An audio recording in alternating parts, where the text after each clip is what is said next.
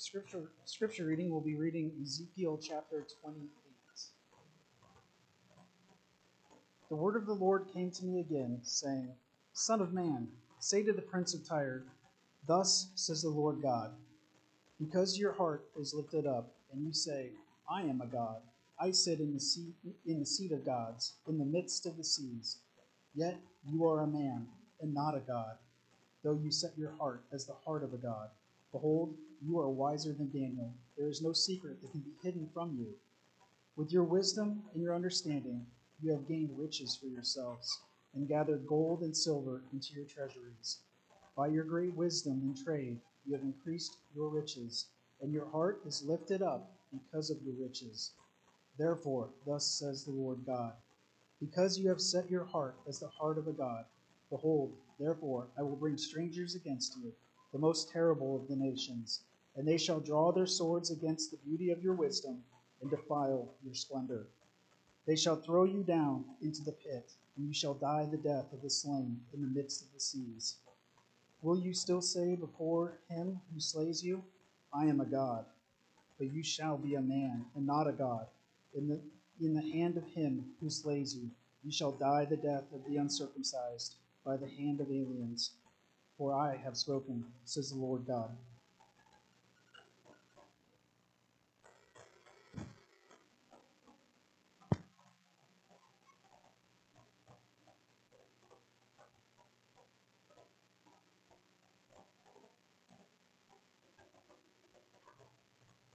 Good morning. Certainly good to see everybody here today, and I'd like to add my word of welcome and to all of our guests.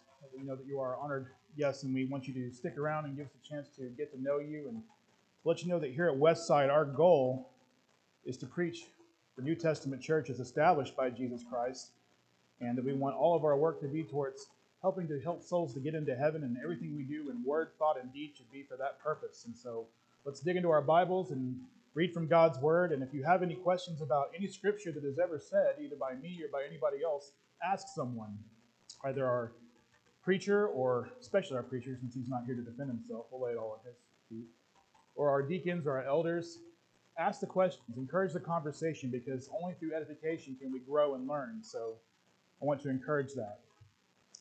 I also want to add my word of thanks to the elders for giving me this opportunity and for Brother Sean as well for encouraging me and helping me to put this scripture together. Uh, I think I can safely say, despite what Brother Dennis said, that we are in no danger of being here for an hour and a half. So put your put your mind at ease, but go ahead and buckle up anyway. So let's.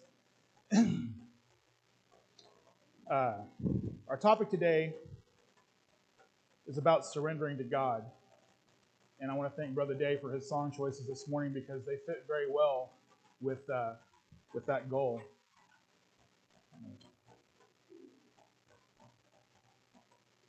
Batteries must be dead. Can you uh, advance? So my topic for this morning is realizing I'm not God. But then if I'm not God, then who am I? Who are we? Why are we here? How do we identify ourselves? And what is our purpose? And questions like this have been at the heart of philosophy pretty much since the beginning of mankind. As we pass from the first generation of man and began to populate the earth, we begin to see more and more diverse takes on the purpose and role of mankind. Now, it didn't take long for a large part of the population to replace God with other false gods, as we read throughout the Old Testament. And then eventually, with the rise of the Roman Empire and into modern society, doing away with those gods altogether and simply elevating man to godhood. As we read in the book of Genesis, we know that we are made in God's image. We have a soul. We have the power of choice. We have the ability and desire to learn and increase our knowledge. We have the desire to shape, to mold, and to create. In the collective history of mankind, we've crossed many different achievements and milestones. We've gone from being a cave dwelling species to a people who make towering structures of steel and glass. We fly through the air in great technological machines. We can communicate instantly with another human being on the other side of the planet, all using the same devices we use to watch cat and dog videos. The first man made objects are just now leaving our solar system and are recording the details of the vast expanses that lay beyond. We developed many different systems of laws and governments. We composed pieces of music, great masterpieces of such grandeur and beauty, all written by child prodigies and deaf men that just absolutely ensnare the senses. We've even tried our hand at creating life through means of cloning. And most recently of all, perhaps, mankind has decided that through sheer act of willpower, some cosmetic surgery, and maybe a little select chemistry, that we can create our own genders. When viewed through the lens of mankind alone, it can be easy to see why some people might think that mankind is the pinnacle of intelligent life. This outlook would have you believe that we are the ultimate success story because after becoming a mathematical impossibility when those two molecules were at the right place at the right time, that we pulled ourselves up by the proverbial bootstraps as we stepped from that fateful pool of primordial ooze. The story of man is a tale of a constant desire for knowledge beyond our station. It's a story of our hunger for more in virtually every sense of the word. Nowhere, though, is this more evident than our desire for control. Society sees control as the key to our power. We live wherever we want, most of us. We choose our jobs, our dwellings, our possessions, and even the people that we associate with most of the time. In all ways, we seek to control our environment. We don't like the temperature, we adjust the thermostat. You don't like the music, change the radio station.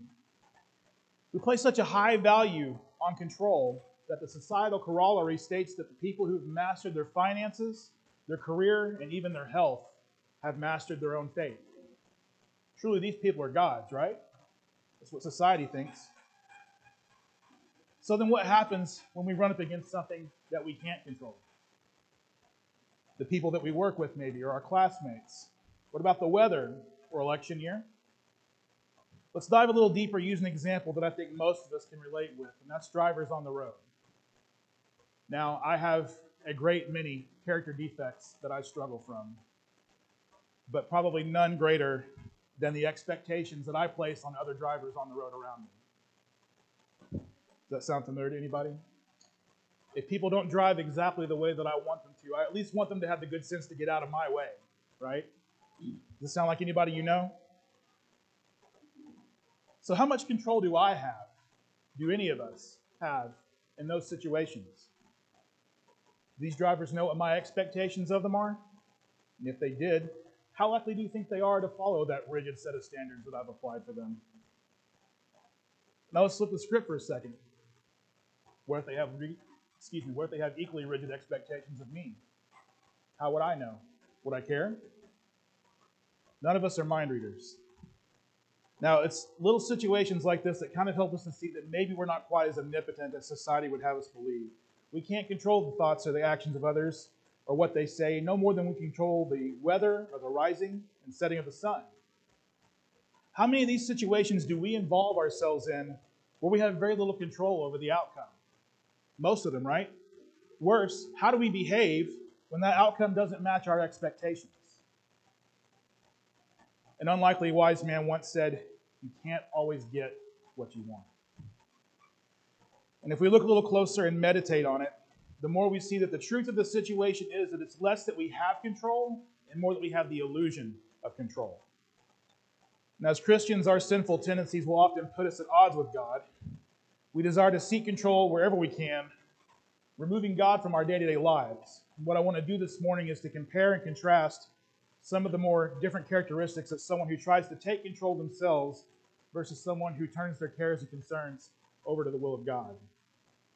Now, for those who desire control for themselves, I think there are four main characteristics that tend to come to the fore. First, these individuals are often driven by pride. Next, they continually seek the easiest path in all their struggles. Third, they worry about all the things all the time. And then fourth, they're prone to unrighteous judgment towards others.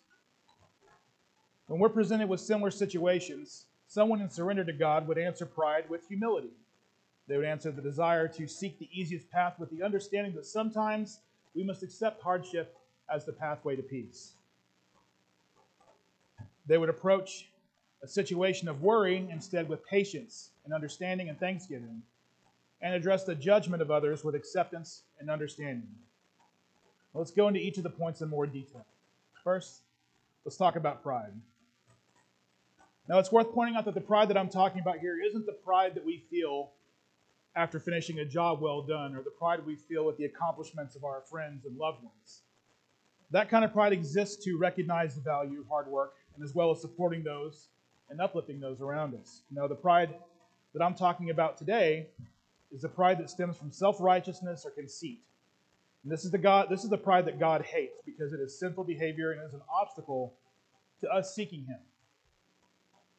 We have often heard it said that pride is the downfall of man, and that phrase itself is actually a summary of Proverbs chapter 16 and verse 18, which states, Pride goes before destruction, and a haughty spirit before a fall. Pride in mankind is most evident when we t- make decisions for ourselves without the consideration of others. And in its rawest form, pride presumes excellence and glory that belong to the individual alone.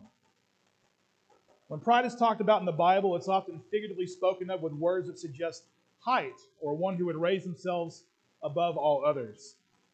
In the book of Romans, Paul warns us about the dangers of pride and arrogance. In Romans chapter 12,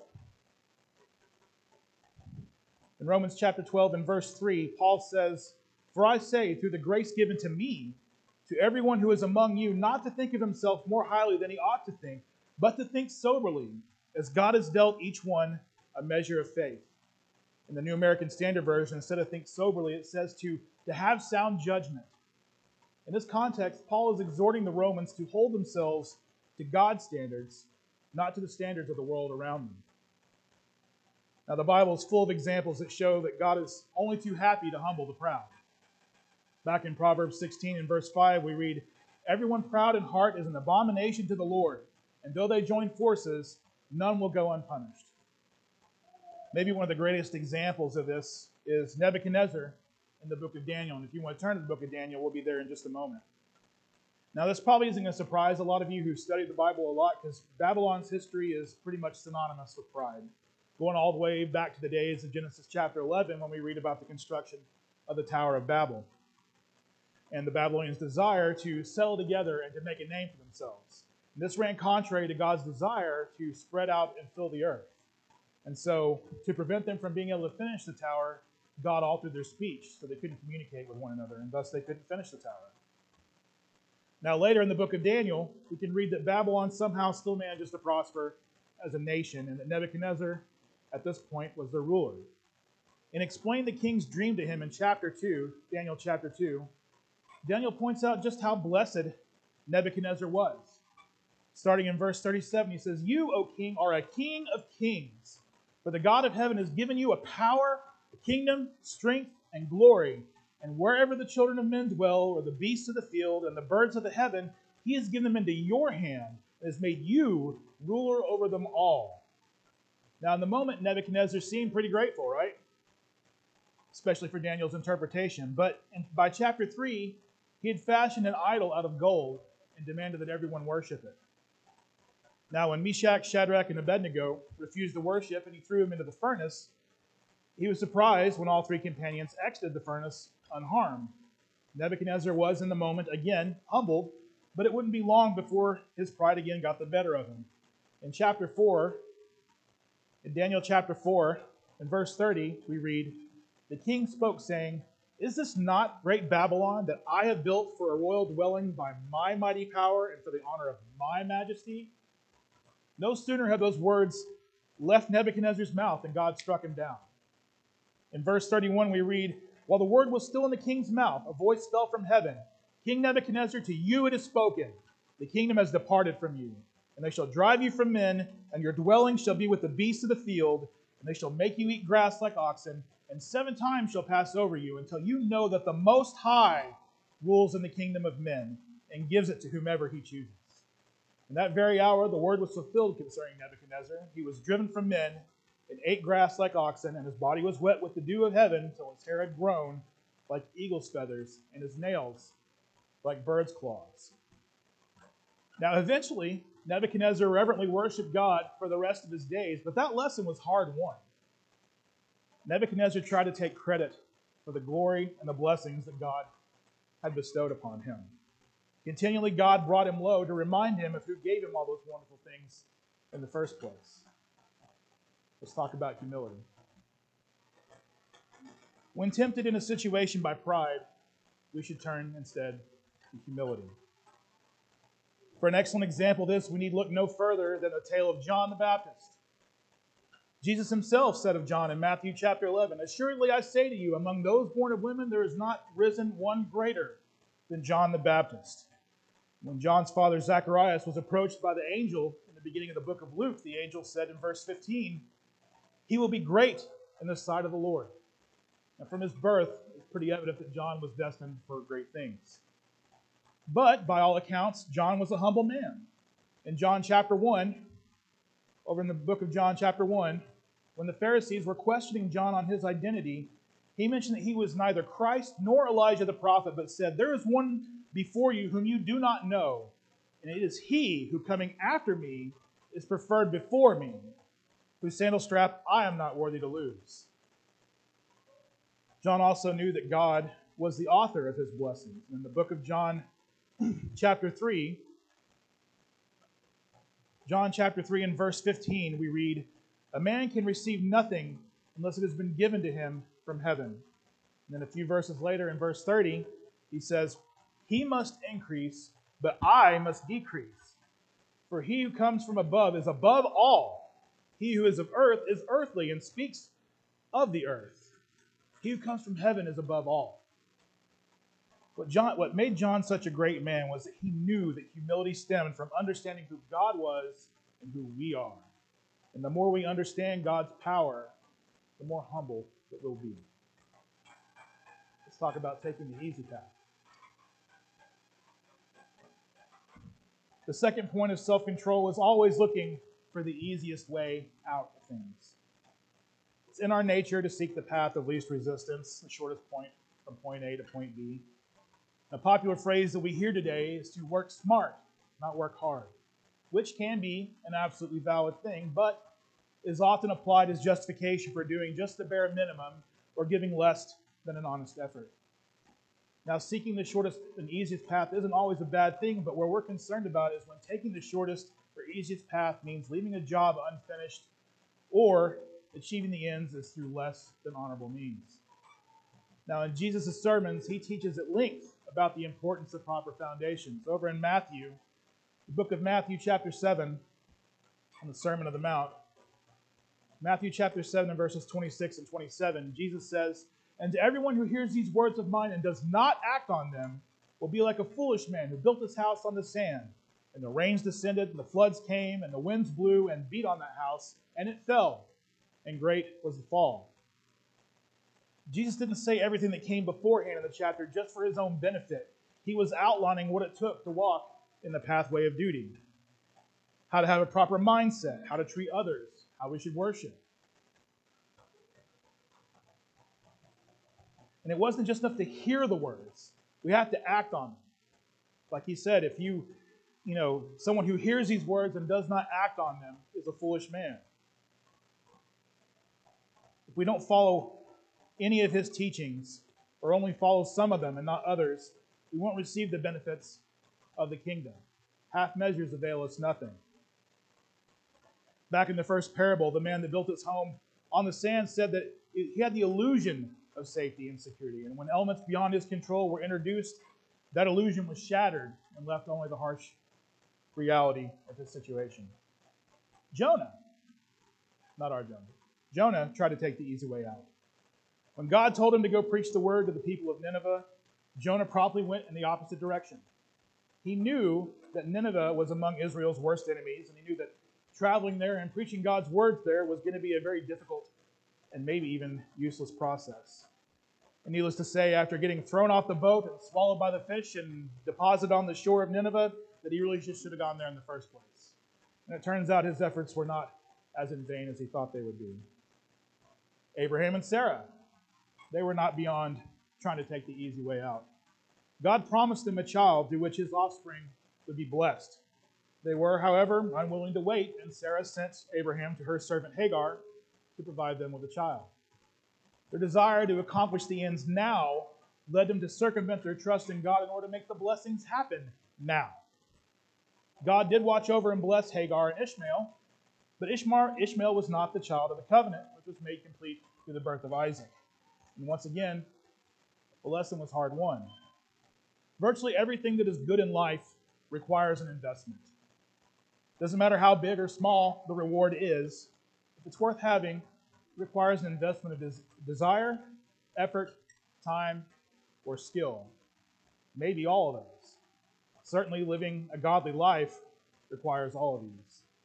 First, we have to have the desire, we have to desire God's love and salvation, just like we must desire to make Jesus part of our day to day lives. We have to make effort to study and grow in the Word, to pray to God, sharing the worship, the worries, and the hopes and dreams that are within our hearts. And these efforts aren't just one time decisions. Walking in God's life is a daily commitment, it is a journey taken over time, with the destination only being reached on the day of judgment. And last, skill is achieved through our growth and is exercised in worship styles and how we interact with others, especially those who aren't members of the church.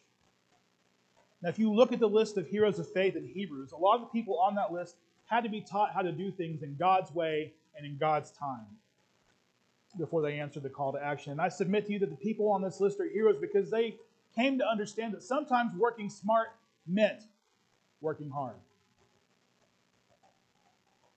Let's talk about suffering as the pathway to peace. If there is one thing that I can drive home to you in this lesson, let it be this. If we do not learn how to navigate affliction, worries, and other kinds of suffering, we will never persevere as Christians. We live in a world today that is slowly but steadily becoming more hostile towards the Christian faith. And this isn't anything new. Christians have had to contend with this drive towards amorality since the beginning of the church. We've seen attacks, excuse me, we've seen attacks on the, the nature of our creation, our family structure, our sexuality, and even how we're allowed to raise our own children. It's in these moments of adversity where we are tested and we can be renewed and edified. Heat and fire are used to temper and forge metal and to make it stronger. A very modern and unique example of this is the SR 71 Blackbird aircraft. It's known to be the fastest jet in the world, flying regularly at altitudes most aircraft can't touch, with a top speed of Mach 3, which is three times the speed of sound, for those of you who don't know. Traveling at that speed, the aircraft would get so hot that some of the metal would actually retemper itself. Whereas most aircraft, as Dave would probably tell you, are prone to stress cracks over time, the Blackbird actually made itself stronger every time the airplane flew. Adversity and suffering can make us stronger too. We read in James chapter 1, the book of James chapter 1, in verses 2 and 4. My brethren, count it all joy when you fall into various trials, knowing that the testing of your faith produces patience. But let patience have its perfect work, that you may be perfect and complete, lacking nothing. It is in times of trial that our faith is tested, and when we come out on the other side, our faith is reaffirmed. We do not grow or learn if we stay static. We have to be tested, pushed, and driven. Maybe one of the most prominent examples of staying the course through suffering in the Bible has to be the story of Job. The opening of the book of Job tells us that this man, he had it all a steadfast faith, a large family, many possessions, and Satan was convinced that the only reason that Job was faithful to God was because he had so much. God told Satan that he could take all these things away and he would still see Job's faith in action. So Satan took everything, killed his children, took away his possessions, and even afflicted his health. Job responds to these situations like I think any of us would. He was greatly saddened and even cursed the day of his own birth. Still, Job's faith did not waver. In Job chapter 1, Job chapter 1, and starting in verse 20, we read Then Job arose, tore his robe, and shaved his head. And then he fell to the ground and worshipped, and he said, Naked I came from my mother's womb, and naked I shall return there. The Lord gave, and the Lord has taken away. Blessed be the name of the Lord. In all this, Job did not sin nor charge God with wrong. Everyone from his wife to his best friends was calling for him to denounce God and even calling him a sinner. Even in these moments, he still prayed to God. Now, eventually, Job got his audience with God, and after being put in his place, God restored all that he had and then added to it. Job came through his adversity better for it in the end. Let's talk about worry. Author Leo Buscaglia once said, Worry never robs tomorrow of its sorrow, it only saps today of its joy. Anxiety, or worry, is one of the greatest motivators of the human psyche. Anxious responses can be almost universally unhealthy, leading to headaches, sickness, muscle tension, lack of sleep, and ultimately bad judgment. Proverbs chapter 12 and verse 25 says, Anxiety in the heart of a man causes depression, but a good word makes it glad. Worry might be one of the most deeply rooted problems humanity faces. And we can tell this because in the Bible, instructions to fear not or be not afraid appear over a hundred times, at least in the King James Version. God clearly understood that this is something with which mankind would struggle with greatly. in Luke chapter 10, Luke chapter 10, starting in verse 38, we read the tale of Jesus' visit to the home of Mary, Mary and Martha. And Martha is so anxious, she goes about making a lot of preparations for her guest, while Mary sat at Jesus' feet and listened to him speak the word. We read in verse 40 she approaches Jesus and says, Lord, do you not care that my sister has left me to serve alone? Therefore, tell her to help me. Now, Martha was overly concerned about making sure her home was clean and orderly. No doubt she was making meal or refreshment preparations. I think all of us probably would behave the same way if the Savior was going to come calling, right? Martha was so worried about the fact that the Savior had come to visit her that she lost sight of what was truly important in that moment. Jesus responded to her, saying, Martha, Martha, you are worried and troubled about many things, but one thing is needed, and Mary has chosen that good part, which will not be taken away from her. Worry is a thing that happens when we try to assume responsibility for things that we can't control. Now, God's solution in that situation is to pare it down to what matters most. Only one thing matters Jesus said. Only one thing is needed. In the battle of Martha's panic versus Mary's faith, Jesus chose to affirm Mary's faith. Worry, as the great motivator, can sometimes drive our thoughts and our actions. Part of the benefit of being made in the image of God is that with the soul, we can act beyond whatever our instinctual desires are. We have the power to examine our thoughts and separate the good from the bad.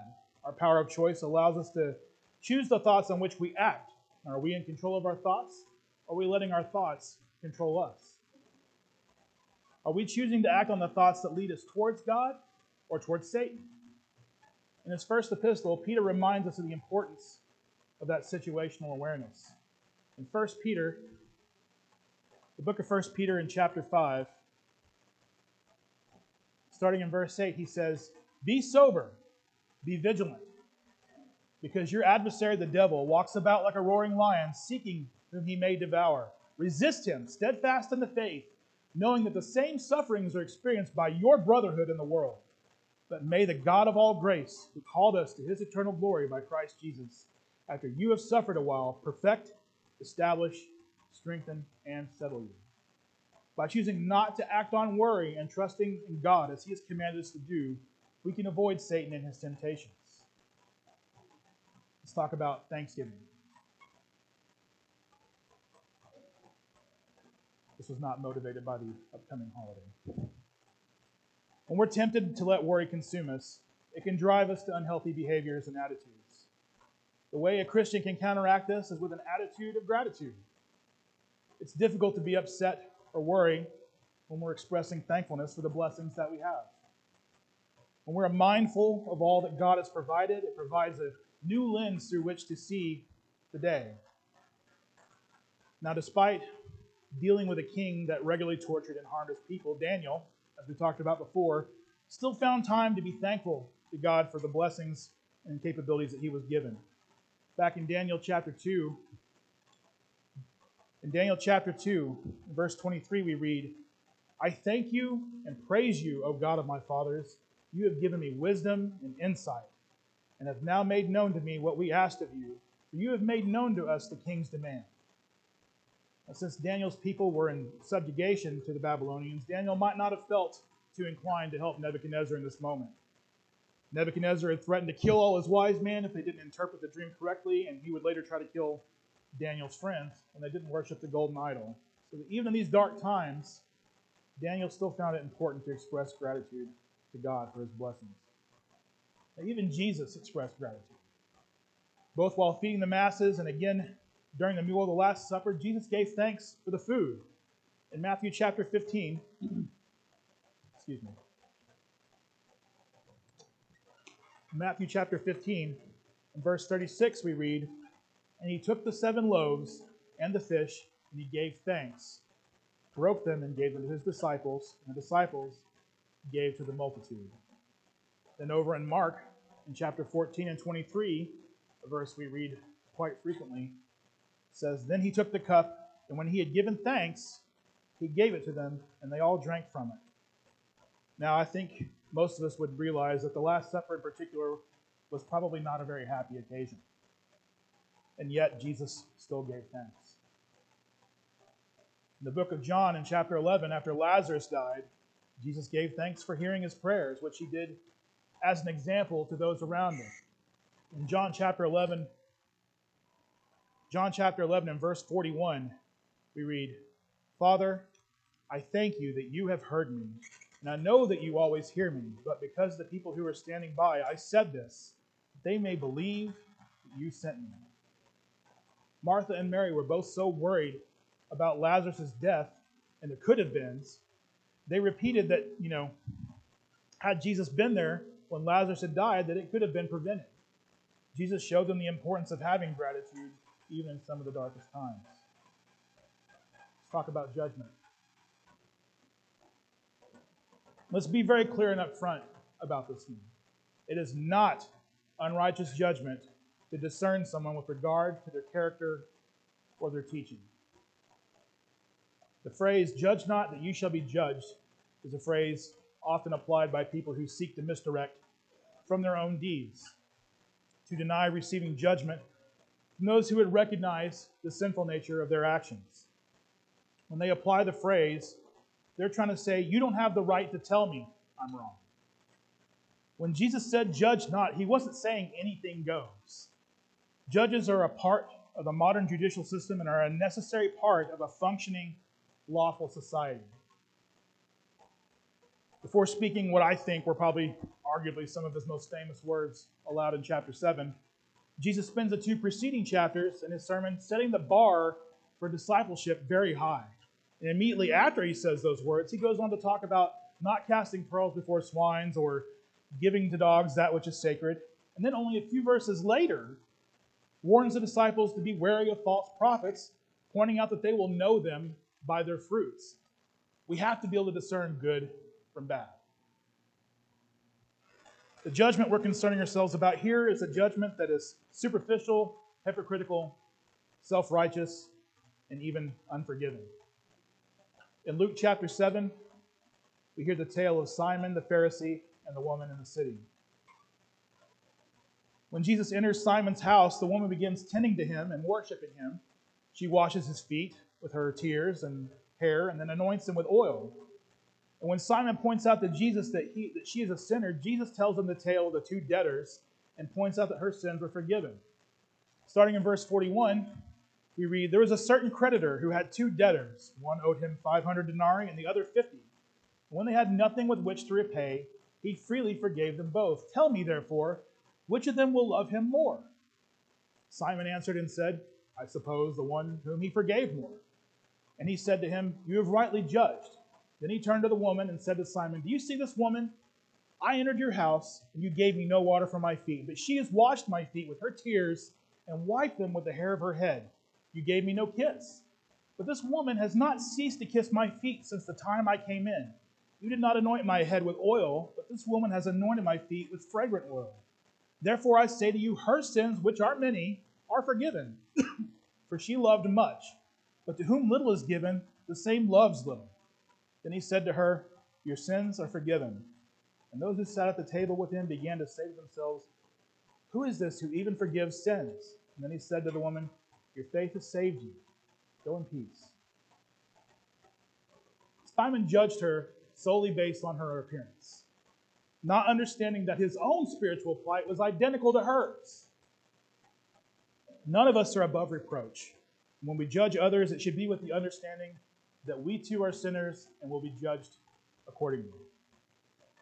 Now let's talk about understanding and acceptance. It is an unfortunate fact that we do not live in a Christian state. We most certainly don't live in a Christian nation. And if we discount our institutional and denominational brethren, we don't even live in a place where we are the majority. Yet, God calls upon us to obey the laws of the land and to live in harmony with the people around us. Certainly, we've been set apart. We read in Romans chapter 12, verse 2. Romans chapter 12, verse 2. Do not be conformed to this world, but be transformed by the renewing of your mind, that you may prove what is that good and acceptable and perfect will of God.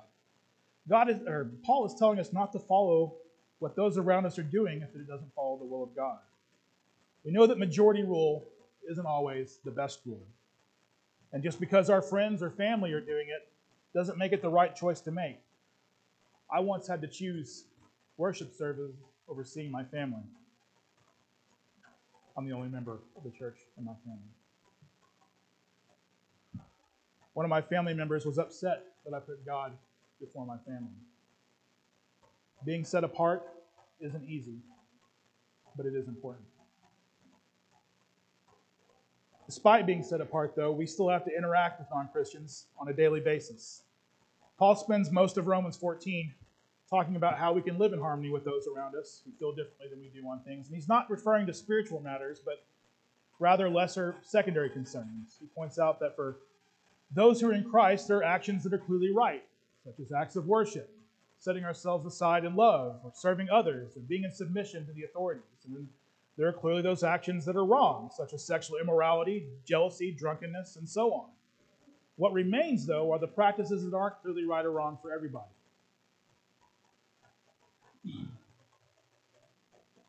Such as the food we eat, or the holidays we observe, and so on. We do not have to support things that are unrighteous or sinful in God's eyes, but we do have to exist shoulder to shoulder with people who don't have the same understanding as us.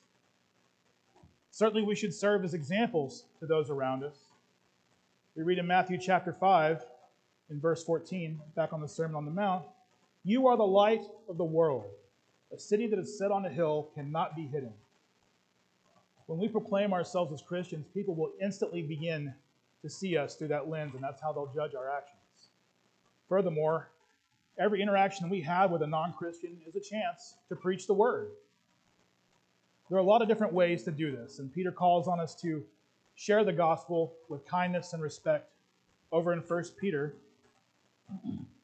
the book of 1 Peter, in chapter 3, in verses 15 and 16, we read, But sanctify the Lord God in your hearts, and always be ready to give a defense to everyone who asks you a reason for the hope that is in you.